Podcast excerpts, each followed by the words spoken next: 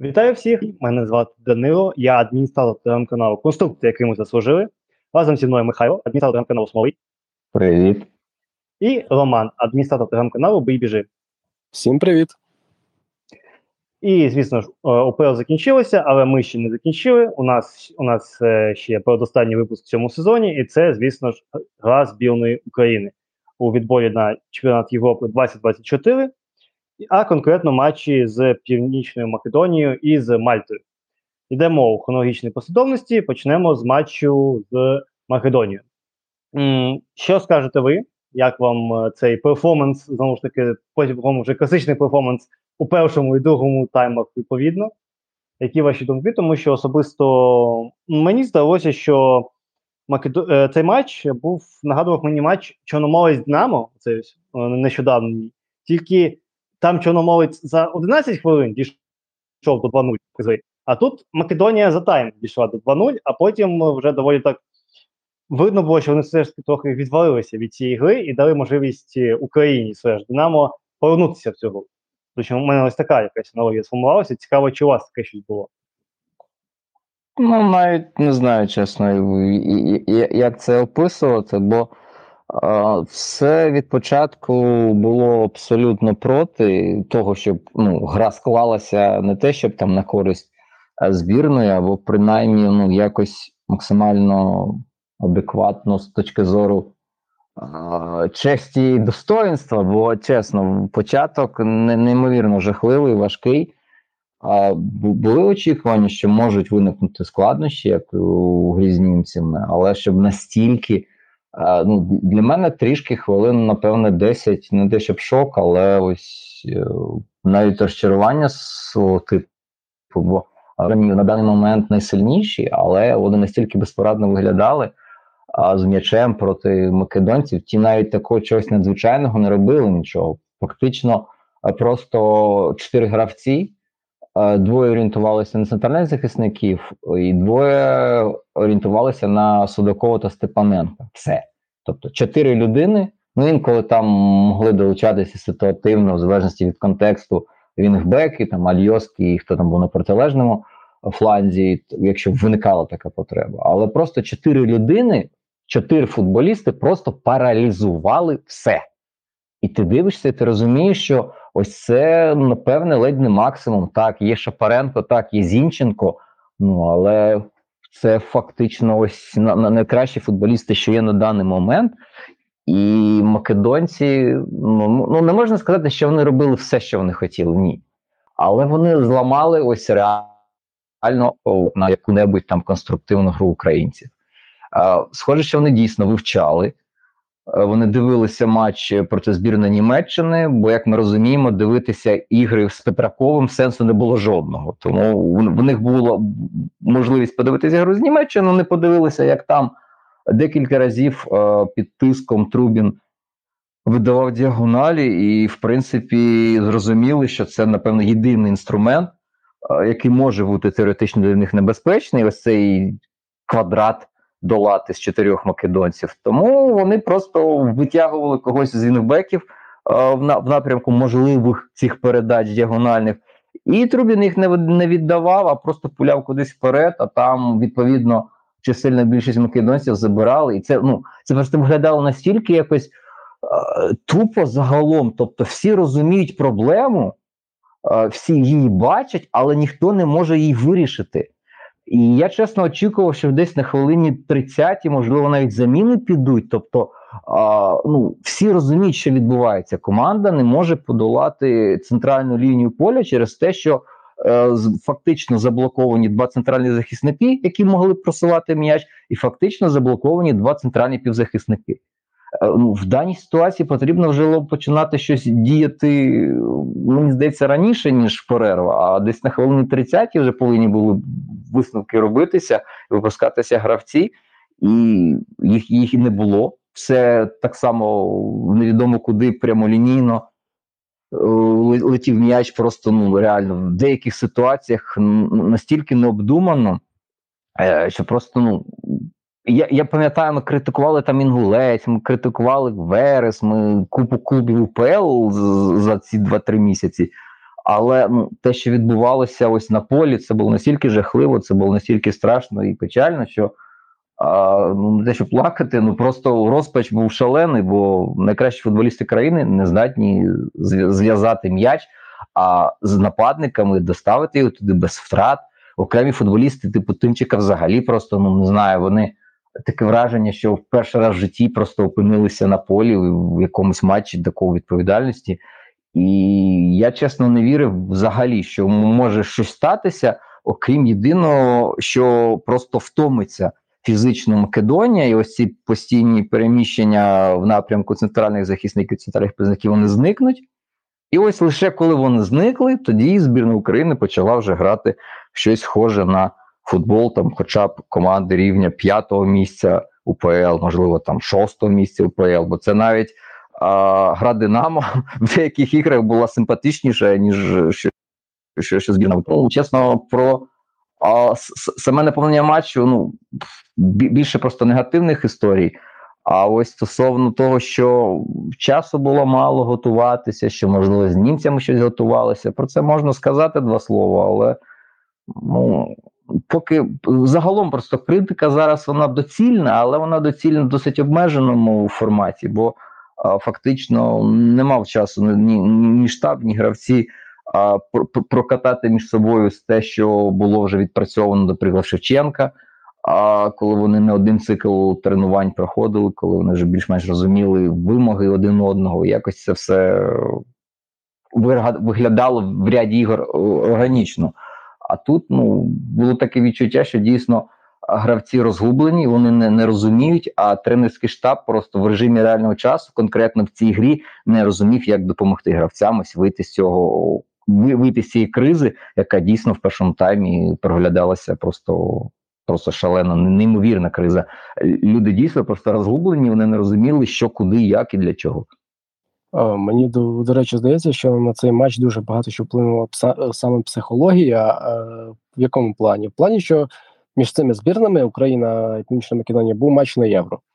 І тобто Україна на євро Македонію не розгромила. Тобто там не було 0-4, 0-5, там було 1-2 і 1-2 доволі такі хиткі, чесно кажучи.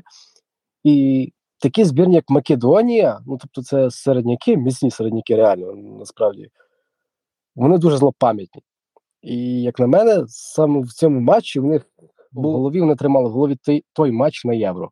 Тобто, come on, чуваки, ми вам не програли розгромно, і зараз ми вам покажемо, що ми можемо, що ми не показали тоді.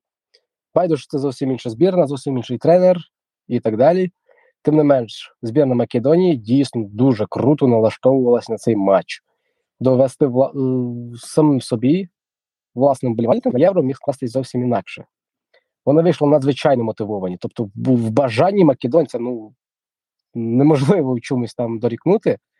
Дійсно, Македонія в першому таймі це максимально мотивована команда з бажанням, команда з максимальною самовіддачею.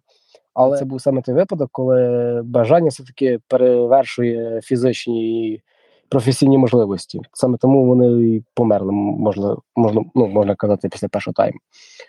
А щодо того, що гравці збірної України знали, що робити в першому таймі з м'ячем, як на мене, це ефект все-таки тренерського штабу. Приходить новий тренер, він ставить зовсім нові задачі в плані тактики, в плані гри в футбол. І, звичайно, що яким би ти не був там ну, професіоналом, майстром футболу, де б ти не грав, чи Арсенал, чи там десь в Аравії, чи в Італії, байдуже якщо приходить новий тренер, ти в будь-якому випадку маєш підлаштовуватись під його тактику, під його вимоги. І це, на мою думку, все-таки не зіграність, елементарна, просто не зіграність, яка з часом прийде. Коли там говоримо, що Тимчик вперше ніби вийшов, ну дійсно, людина просто розгублена вийшла. Очі, як фонарі там великі, а з м'ячем, що робити, я не знаю. Але як на мене, це фактор незіграності, фактор нерозуміння того, як це все буде комунікувати під час гри. Тому що одна справа, коли ти там це на дошці дивишся тактичні, де ребро розкладає ці всі фішки, а зовсім інше це гра, сам матч. Тому це все питання зіграності, це все питання часу, і ми трішки стали все-таки варто визнати заручниками гри з Німеччиною, де ми побачили, що ми ого, Німеччині забиваємо три м'ячі на виїзді, можливо сказати. То що нам Македонія? Але македонці вийшли мотивовані, максимально максимально зібрані. І перший тайм, хто би що там не казав, вони дали нам прикурити. Ну а потім вже просто зіграла зіграв такий фактор, як майстерність, окремо взяти гравців збірної України, Мудрик, Ярмоленко. Тот же, ну я я май, по матчу з Македонією. Я не можу сказати, що це перемога Реброва. Це пере, перемога окремо взяти гравців збірної, які проявили свої професійні якості. Щодо Македонії, то можна сказати, що я після гри трошки почитав е, македонський футбольний твіттер.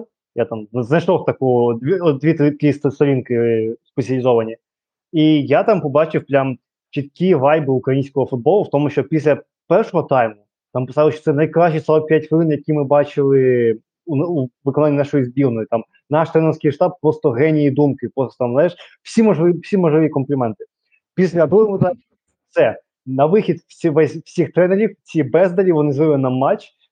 Ми це не побачимо, який це жах. Тобто ці максимальні ці емоційні качелі були присутні. Але дійсно треба говорити про те, що в принципі в цьому матчі майже всі голи це не ну навіть можна сказати, що і всі голи це не результати якогось системного підходу жодної з команд.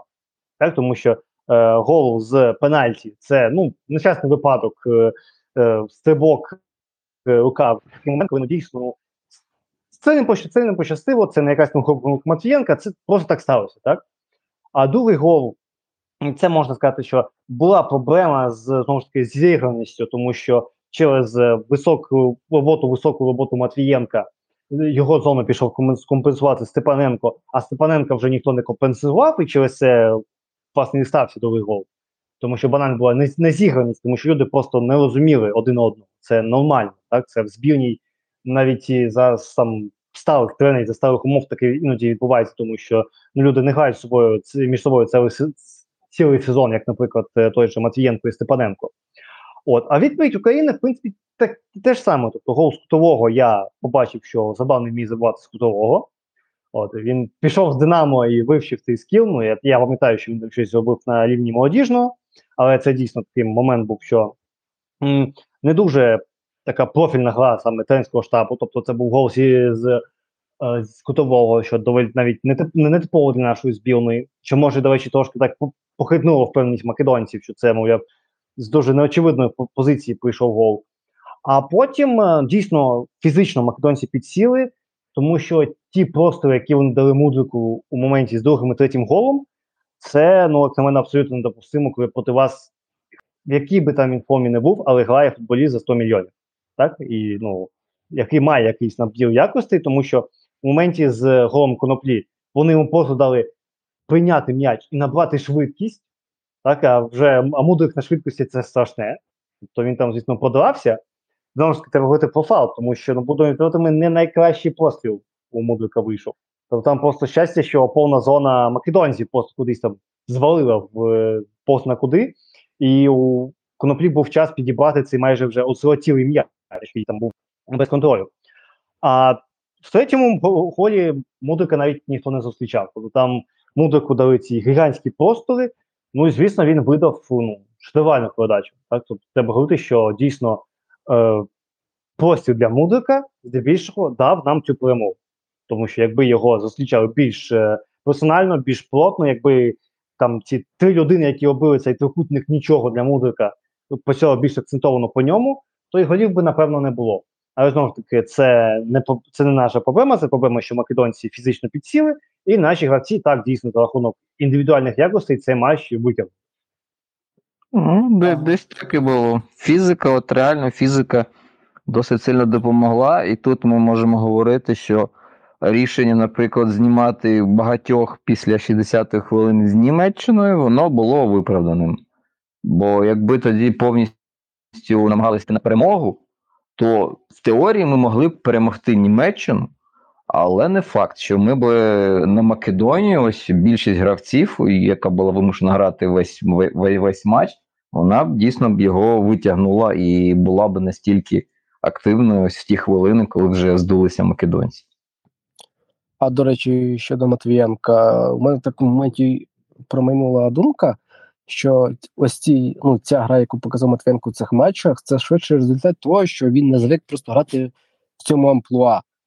Тобто, як відомо, ну, в захисті є перший центральний захисник і другий. Тобто, перший це людина, яка починає атаки, людина, яка командує захистом. Це головний захисник, в принципі. І в цих матчах цим головним захисником, захисником, який починав атаки, який віддавав дальні паси, який там командував захистом, це був саме Забарний, 20-річний Забарний. Вважаєте ви, що саме цей фактор міг вплинути на, на, на таку розгубленість Матвієнка, дещо таку невпевненість, якісь, ну, тому що іноді мені здавалося, що Матвієнко просто в якомусь шоковому стані знаходиться.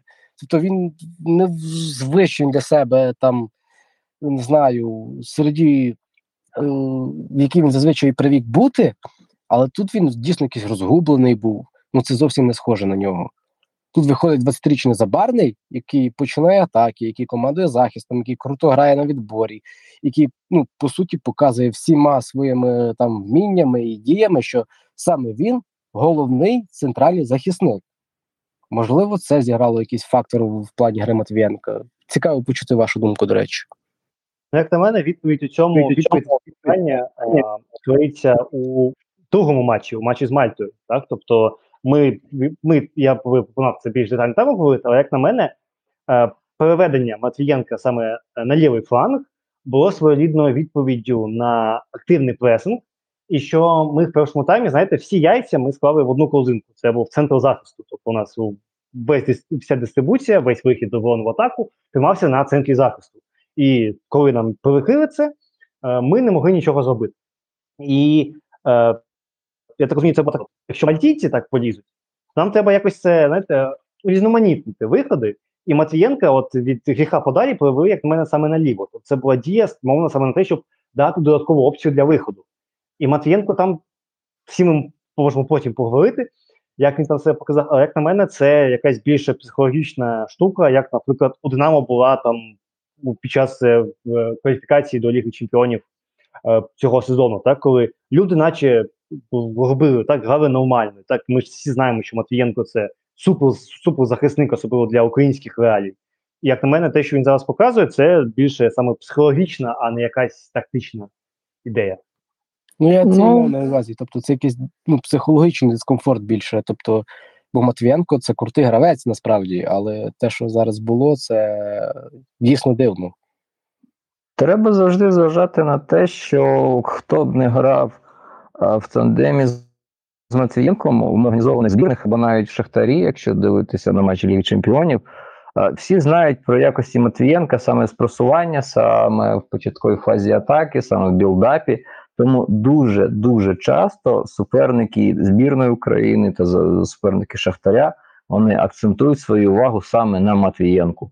І якщо ми дійсно в якихось моментах бачили, що а, в Забарного з'являлася можливість простору там для просування або можливість е, постояти секунду, подумати і виконати передачу, то дуже часто за цим ховається а, саме оцінка загрози суперниками. Тобто, коли перед тобою стоять Забарний і Матвієнко, і ти тренер, ти аналітик суперника, ти розбираєш, дивишся, і ти розумієш, що більше загрози твоїй команді несе Матвієнко.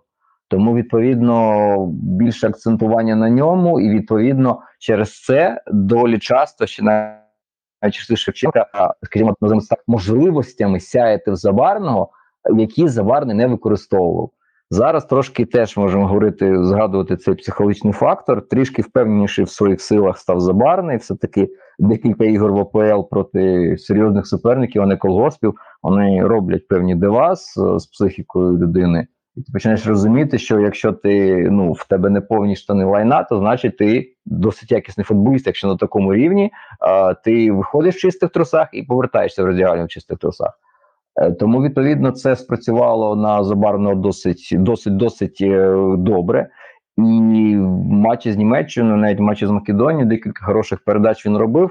Але тут просто що психологічно однозначно що сталося, але мені здається, оце психологічне воно з футболом зовсім не пов'язане. А, Матвієнко помилявся, в його житті траплялися курйози, і І це, але бляха, три матчі поспіль Матвієнко ніколи не чудив.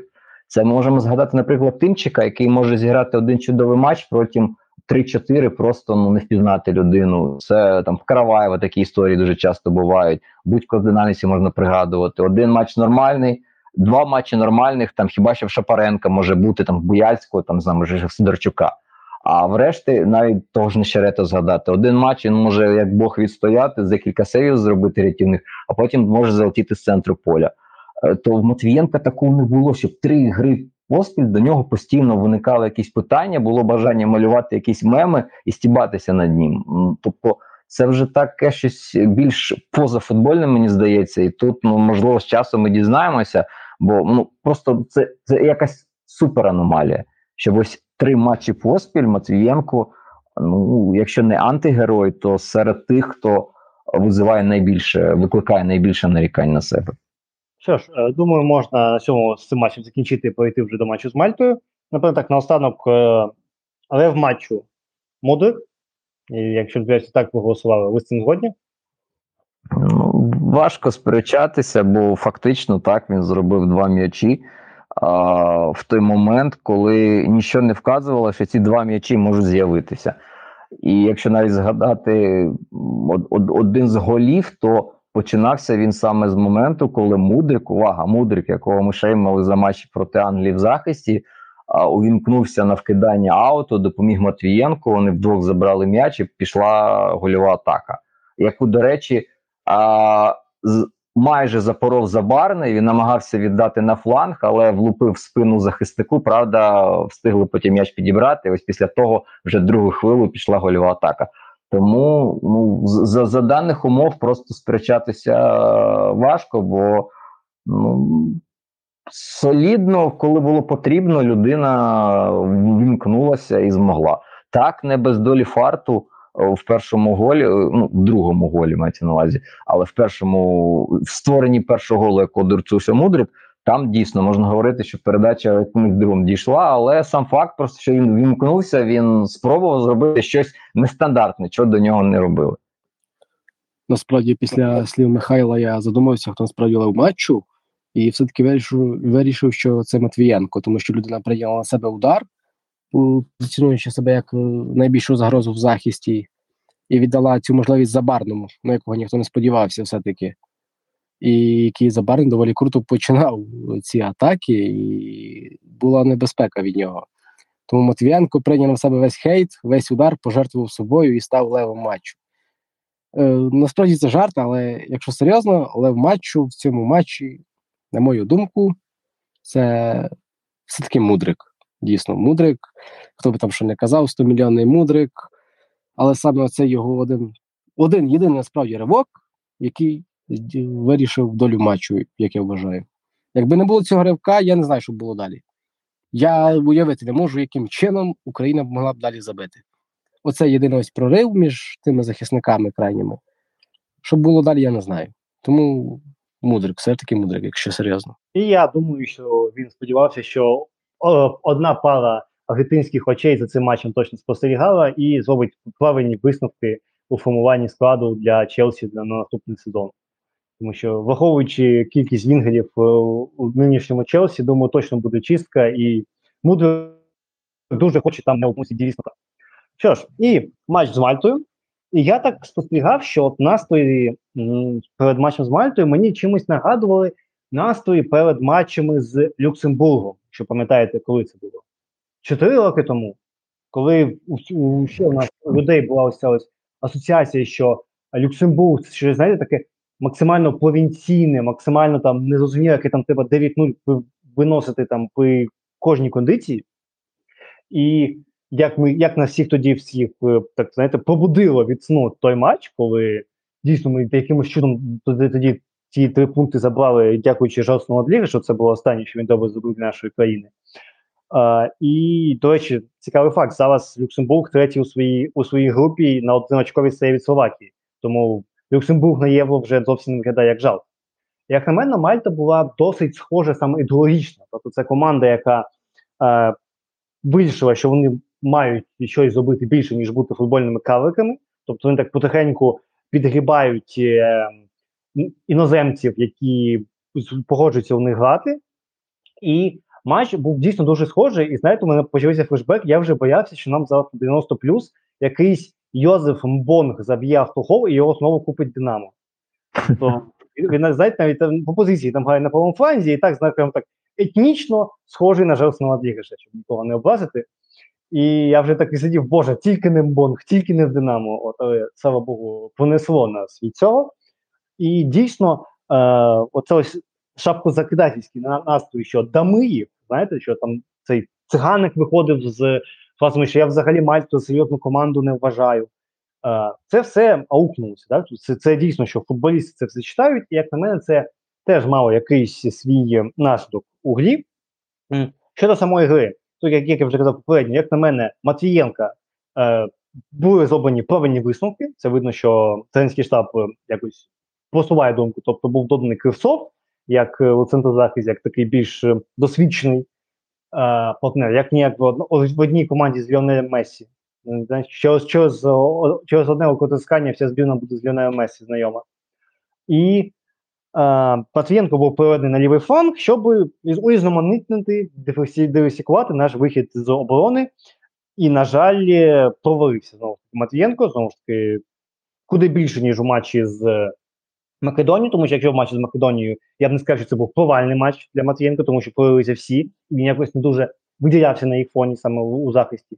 А, То ну, цей матч це був, звісно, тотальний жах. Я я, я був здивований, яким чином Матвієнко дотягнув до перерви, тому що там десь на 30-й хвилині, якщо показали Миколенка, я думав, що його вже зараз випускають, тому що дійсно величезна кількість облізок, величезна кількість чогось незрозумілого.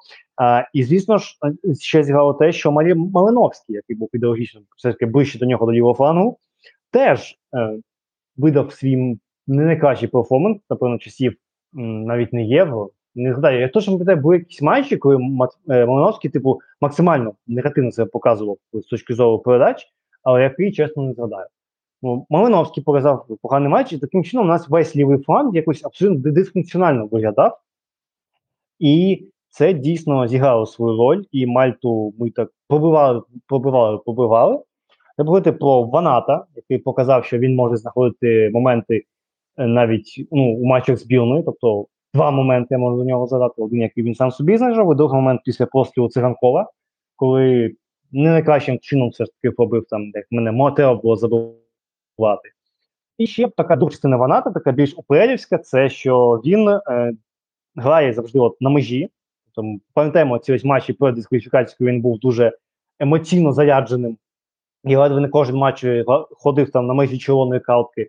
І тут, в принципі, теж йому один раз побачили, другий раз в моменті з голкіпером його вже ну, вже дали жовту, і був для мене такий вже значок, що час його знімати, тому що трошки він такий червоно отримає.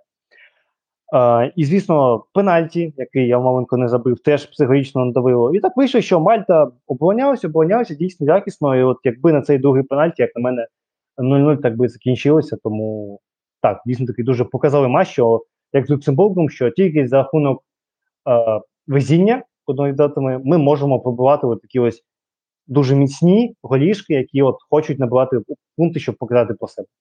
Раз ти вже почав трішки по тактику, додам. А дійсно, всі розуміли, і в штабі розуміли, що доведеться досить часто і багато атакувати. Тобто, це не не та команда, яка буде володіти м'ячем 60%, а ти будеш лише контратакувати проти неї. Так, в принципі, і сталося, бо понад 60% володіння і було в Україні. Ідея базова, що на початку атаки це трійка, дійсно трійка, де Кривцов центральний, Забарний правий центральний, Миколенко лівий центральний. І саме ось при побудові атаки ну, в початковій фазі ось ця трійка мала розігрувати м'яч. Тобто, якби висувався, наприклад, той самий квадрат, який був у македонців, то вже відповідно є інструмент його подолання, тобто стягуєтесь в одну сторону. Переводите на когось з крайніх центральних захисників або Матвієнка або Заварного, в того є можливість Е, невеличкий коридор, бо навряд чи там вже хтось зустрічатиме третій, але ніхто не піднімався, бо це вже ну. В три в три людини персонально грати проти трійки і центральних захисників Мальта, ну це вже зовсім така щось штука з космосу. Тому це а конопля, відповідно, в цей час він же займав високу широку позицію справа. Ярмоленко рухався ближче тоді в центр на на півфланг. Е, широку позицію займав циганков, відповідно, на лівому фланзі. І ось так це мало в теорії працювати. Тобто, там же якимось чином, правдами, неправдами, а за допомогою Маліновського, за допомогою о, Судакова м'яч би якось підіймали. Але, блін, воно в теорії, наче все виглядає логічно, конструктивно, красиво і вишукано.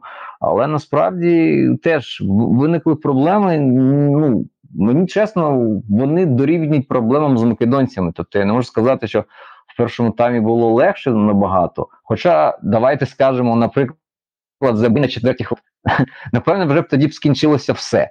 І Мальта втратила би сенс стояти би на 0-0, і відповідно вже було б розуміння, що ми вже програємо, можливо, трошки розкрилися, можливо, більше тиск на психіку, більше помилок. Але ось чесно, я в якийсь момент не до кінця розумів, чому знову ж таки відбувається те, що відбувається, наче все продумували, наче готувалися. Так, часу було мало, але в принципі. Е, ці ці ну взагалі елементи цих моделей побудов вони відомі футболістам. Це ж не те, що а знаєте, ми говоримо про а, чуваків, які впіймали десь там, не знаю, у лісі в якомусь е, закинутому колгоспі, десь невідомо де. Їх привезли в столицю, сказали, ви тепер граєте ось в національній збірні. Ні, ці футболісти, що в Шахті, в Динамо, в легіонери в своїх клубах, вони стикалися з цими алгоритмами не стикалися, вони приблизно розуміють, як вони функціонують. Тому ну теж не, не можна говорити, що ось, наприклад, це в клубі так, в клубі таке можливо. Бо якщо ви набираєте Кабаєвих і прочих, то вони дійсно вони не розуміють, як, яким футбол може бути ще, окрім того, там однієї двох двох моделей, які вони використовували, типу бий біжи, а потім біжи назад. То тут е, ну, все одно ось у мене був певний розпач, бо Мальта, ну окей, всі навчилися грати. Так, інтернаціонал, футболістів натуралізують, вони привозять з собою певні якісь культурні елементи, футбольні в тому числі. Але те ж саме, ну ти дивишся перший тайм, і ти не розумієш, чому ці футболісти, які мають кваліфікацію, не здатні підняти м'яч на чужу половину поля, і окрім ось цих двох епізодів, ну у нас моменти виникали хаотично, тобто вони не ставали наслідком певного тиску, коли ти розумієш, що команда затискає суперника на його половині, а потім починає з допомогою глибоких передач в штрафний майданчик десь шукати можливості. Тут такого не було. Виникла одна хороша ця атака на четвертій хвилині, коли е, Матвієнко, до речі, віддав на Цианкова, Цианков віддав на Ваната, прострілив, потім було добування, і все було фактично.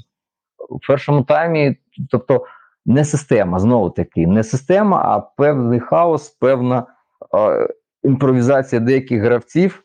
Не впевнений навіть, що вона була ось максимально приготована, підготована, завчена. Тобто, все-таки тут, тут навіть знову таки питання не зовсім до Реброва.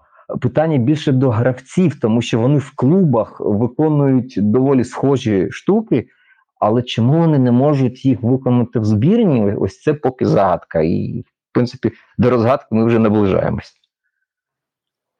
Матч е, з Мальтою мені ну, особисто мені здалося, що для вболівальників він мав набагато більше е, значень, ніж для самих гравців. Вболівальники набагато більше розуміли принциповість цього матчу після тих 0-1 у 2017 році, ніж самі гравці. І таке саме тому стільки хейту було, і є навіть зараз після цього матчу. І друге, що мені дуже не сподобалося і що дуже сильно насторожило, це що я не хочу це вірити, я не хочу це сприймати, але дуже-дуже великі великі причини розуміти те, що все-таки це знову ж таки проявляється велика біда всіх українських команд, чи клубів, чи збірної це перші тайми.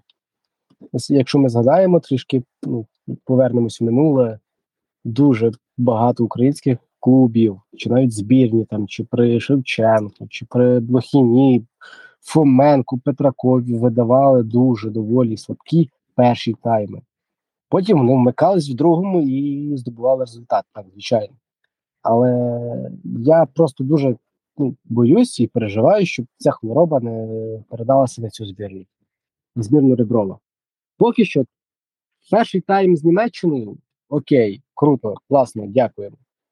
Другий матч з, Македо... з Македонією насторожує. Третій матч з Мальтою щось вже більше схоже на закономірність. Я обичаюсь, у мене трішки дощ почався, звичайно.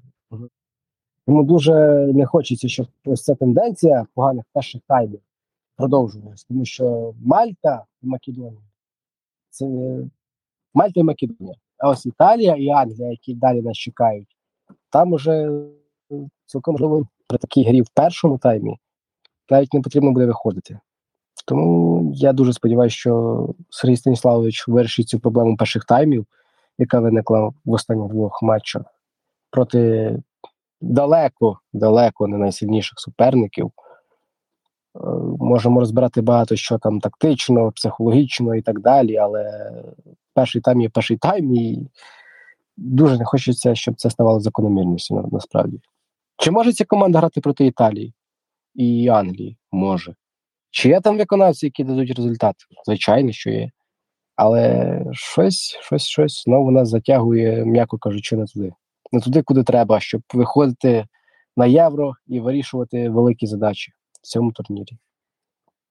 Е, ну, ще, якщо повернутися до, тактики, то можна ще сказати про Судакова, тому що мене таке враження, що, що, що Судаков грав наче іншу гру. Так? Тобто він е, явно голів бажанням, так, дійсно, він е, до нього доходив подача, але потім починалося так, ніби він не потрапив у ритм команди.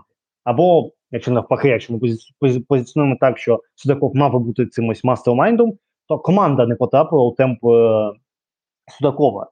І він, наче грав ну, у трошки паралельній реальності, де це трошки повільніше. Тобто він е, грав у іншій, у трошки іншій послідовності, і це дійсно, як на мене, мало свій ефект. І, наприклад, коли вийшов Буяльський, то ну, легендарна е, біль усіх фанатів Динамо, що от Буяльський, який би суперсезон не проводив е, у команді у збірні нічого не було, то от якраз таки Буяльський, коли вийшов, і ще одна проблема, про яку я казав, що у нас вся команда була влаштована так психологічно, що були всі, хто міг би віддати передачу. Тобто, дійсно, було за, за, заточення було на те, що треба віддавати передачі, треба контролювати м'яч, треба от е, е, треба їх припасувати, треба бути більш активними. І так вийшло, що на полі були майже всі, хто дійсно міг би віддати передачу. Але той, хто відкрився на цю передачу, отримав і щось зробив би далі, ну, напевно, був до виходу Бояцького був тільки Ванат. Ну, був тільки центрфаут, а у інших була функція, що я отримав передачу, треба віддати. Віддав на іншого, е, він ще раз віддав, і у кожного функції, що от я віддав передачу, я свою функцію виконав, я цю галочку поставив, пішов далі. І оце ось передача, передача, передача, передача, передача, передача, передача, і ніхто нічого не міг саме от акцентовано зробити з цим м'ячем. І от тільки коли прийшов, вийшов Буяйський, ця збірна отримала більш на більш одного ресівера, ось мовне слово, яке ми дуже хвалимо Буяйського, і нарешті з'явився якийсь сенс у цих передачах. От не просто передача заради передачі, а передача з якоюсь фінальною метою, з фінальним отримувачем, який зможе якось цю ідею далі розвинути. І це дуже велика повага, яку треба подібні ресивери, нам е, Буяльський, може не знаю, може Когут з Дніпра, якого ми назвали такою міні-версією Буяльського, може він там це якось спрогресує, і він його теж там куди якось там підтягувати. Або може Кочергіна спробувати у цій ролі, тому що він ну, у своєму амплуа він вже такий перенасичений, напевно, може його там спробувати кудись там вище підтягнути, або когось ще там, наприклад, робити з цього, тому що це дійсно як мене проблема, яка для цього стилю гри, для цієї збірної як на мене, скоро стане дуже гострою, тому що той же Буяйський не вічний. От Треба якось це думати, вирішувати. Я сподіваюся, що Сергій Станиславович і його тренерський штаб над цим власне працюють. А до речі, погоджуюсь з вами на рахунок Судакова. У мене якесь таке враження склалося, що вся команда грала під керівництвом е, Реброва, а один Судаков грав під керівництвом Гвардіоли або там, не знаю, Анчелотті. Він взагалі якоюсь там особливо з Македонії перший з власним життям там жив, максимально активний, максимально продуктивний, максимально він у всіх зонах з'являвся дуже глибоко, доволі розташовувався в першому таймі, тому ми і програвали центр поля. І таке склалось враження, що він просто він не знав, що робити з тим. Ну з цим всім. В нього було надзвичайно велике бажання, надзвичайно велика сила, надзвичайно велика енергія, але він просто цим збивав весь темп команди, весь баланс, з яким вийшли інші гравці. Він був максимально активним. Тобто він просто він отримував м'яч, і далі він не знав, що з ним робити. Як ви вже казали, я повторюю просто ваші слова. Бо інші гравці цього не розуміли, що він хоче, куди він біжить, що він робить. Вони не, не змогли зрозуміти його логіку, логіку його дій. Тому знову ж таки, ми, як би ми не хотіли, ми повертаємось до саме таки до питання зіграності, до питання часу, яке все-таки потрібно цій збірній, яку очолив Ребров, дійсно хороший тренер. Тому знову ж таки, ми можемо критикувати чи хвалити, сваритись чи радіти, але цій збірній потрібен час. Чи хочемо ми цього, чи не хочемо. Можливо, ми не вийдемо на це євро. Цілком можливо. Але якщо ми не вийдемо на це євро, але це дасть чудовий запас е, міцності, цю чудову зіграність, чудове розуміння між е, гравцями в колективі, і ми зможемо виходити на великі турніри в подальшому часі, то я думаю, що цілком можливо варто пожертвувати саме цим турніром, щоб надалі все-таки розслабитись трішки, вже приймати вихід на великі турніри як за повинне, а не як за чудо. Ну, дивіться, от фактор зіграності, просто давайте порахуємо. Трубін Шахтар, Кривцов, що зовсім недавно Шахтар, Конопля Шахтар, Матвієнко Шахтар, Судаков Шахтар, Степаненко Шахтар.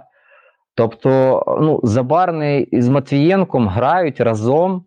Ну, від євро рахуйте там передостанніх ще матчів до євро. Тобто, ну теж не можна говорити, що зовсім там незнайомі взагалі. Тому тут ось це можна говорити так, що дійсно є якісь більш фундаментальні там модельні налаштування. І так, бачення Реброва може трошки відрізнятися від того, що звик грати Шахтар в себе в команді. Але якщо брати просто архітектуру того процесу, ось підйому м'яча в атаку, то ну, у Судакова проблеми в лізі чемпіонів із цієї ланки Матвієнко, Судаков, Мудрик не виникало навіть проти Реалу, не виникало проти Лейпцигу, який душить, дай Боже, е, не виникало в Селтіка. Тобто Матвієнко завжди, хочеш ти не хочеш, знаходив Судакова. Судаков знаходив можливість виконати ідеальну передачу у Мудрика, де він в один в один там тягав, кого він там тільки не тягав. Відповідно, від гравців Реалу, гравців Лейпцигу, гравців Селтіка. І створив якісь моменти на своїх же скілах там або в ближній кут влупив, або потім там змістився в центр, влупив, або намагався там якусь передачу виконати. Тобто сам алгоритм цей футболісти вони приблизно розуміють, як це має працювати. Але ось чому вони, зібравшись в збірній, а, ну, Судаков так само зміщувався на фланг, отримував на фланзі, потім міг трошечки кудись зайти в центр, там десь побачити рух мудрика, виконати передачу. Тут чомусь, ну ось в попередньому матчі це вже все-таки більше про Македонію. Тут про мудрика недоречно говорити в контексті а, останнього матчу з Мальтою, але хоча б тоді ця перша фаза проміжна в напрямку Судакова. Ну тут просто чесно, е, я ну, можливо частково можу погодитись, але лише частково. Бо просто футболісти, ці конкретні прізвища, вони грають разом в Шахтарі вже не один сезон. Там Конопля додався лише нещодавно. Але ось саме цей центральний блок, ну нім разом. Кривцов Степаненко взагалі там 10 років, ну 10 там років 7 грали разом. Тому просто що в них немає хімії між собою. Ну має вона в них бути, бо стільки часу вони вже разом в тренувальному процесі і в одних літаках, в одних готелях, в одних автобусах. Тому тут би я б не скидав саме все, що ось там незіграність і де. Незіграність може бути аргументом саме ось в атаці чужого штрафного майданчику. Ось там я погоджуюсь. Там зовсім різні футболісти, які грають в клубах в трошки різні штуки а хтось грає на індивідуалці, хтось грає а, в командних якихось структурах, і тому, коли в збірні він бачить щось не схоже на ту структуру, яка в нього в команді, він може трошки там лякатися, в нього може виникати певна розгубленість. то все-таки про захист і початок атаки. Ну, Трубін знає, як знаходити діагоналю коноплю, Трубін знає, як комунікувати зі своїми захисниками, хоча він теж регулярно помиляється в шахтарі, в лістами міг свою команду ховати, пропускаючи, фактично даруючи можливість супернику забувати там на останніх хвилинах або там за 5 хвилин до фінального свистка. Тому тут ну, не став би так сильно вже пере, переоцінювати фактор суцільно ось того, що вони не зіграні, бо в захисті початковій фазі вони мають бути, ну скажімо так, знайомі, хоча б з тими базовими штуками, які всі футболісти вивчають. А до речі, виправдання незіграності хочу все-таки наголосити, що як ми вже раніше говорили, зараз Судакова шукає Матвієнко, а все-таки Забарний. Е, це також потрібно враховувати, тому що Забарний зараз це зовсім інший рівень, насправді, і та хімія, про яку ви говорите між Матвієнком, Трубіним і Судаковим Коноплею, це шахтарівська хімія. Але зараз збірна все-таки трішки відходить до європейського стилю, де більш гравці європ... ну, по-європейськи орієнтовані, і в Європі насправді як клубна хімія. Там, тобто, гравці приїжджають і вони грають той футбол, який їм диктує тренер. Тому в баченні Шевченка е, зв'язка Забарний Матвієнко це одна зіграність. В баченні Петракова зв'язка Забарний і Матвієнко це інша зіграність. І ми не знаємо, як себе покаже баченні Реброва ця зв'язка Забарний і Матвієнко. Тому, коли ми говоримо, що все-таки про хімію, Шахтар, Динамо, е, тут знову ж таки треба дивитись, який тренер, який футбол хоче грати. Знову ж таки, коли при Петракову там все-таки більше гравці Шахтаря від захисту починали атаку, ну будемо відверті. Прийшов Ребров, третій матч. Ну, За три матчі при Реброві я побачив, я чітко побачив, що саме Забарний буде в цій збірні починати атаки. Знову ж таки, говорити про те, що у Забарного є хімія з Судаковим чи з Коноплею, ну це таке. Це питання, як ну особисто думка, знову ж таки, я не претендую на об'єктивність, це тільки моя думка. Це все-таки питання зіграності, питання часу. І в цій збірні це на даний момент, на даний момент, номер один. Питання номер один. Ну так, дійсно. Що ж, тоді, в принципі, останнє питання, як ви по хто, на вашу думку, лев матчу, тому що я навіть не знаю, кого обрали, я так дуже сильно вагаюся, якщо чесно, кого. Тому що жодна Тобто навіть такого автоголу немає, так? Тому що знову таки це пенальті. Тому цікаво послухати вашу думку, тому що я прям без варіант без варіант. Ну, автор голою переміг, до речі. Тож, тож ти, напевно, не слідкуєш, е, як і за кого голосують вболівальники Динамо після кожної гри. Вони голосують. А якщо Динамо не пропускає Забущена або за Нещерета, а якщо хтось забиває вимучує один гол, то вони голосують за автора цього голу. Це просто дефолт, це замовчування. Такий факт. Ну, а а мій вибір, ти розумієш, напевно, ти знаєш е, най, найкраще з усіх.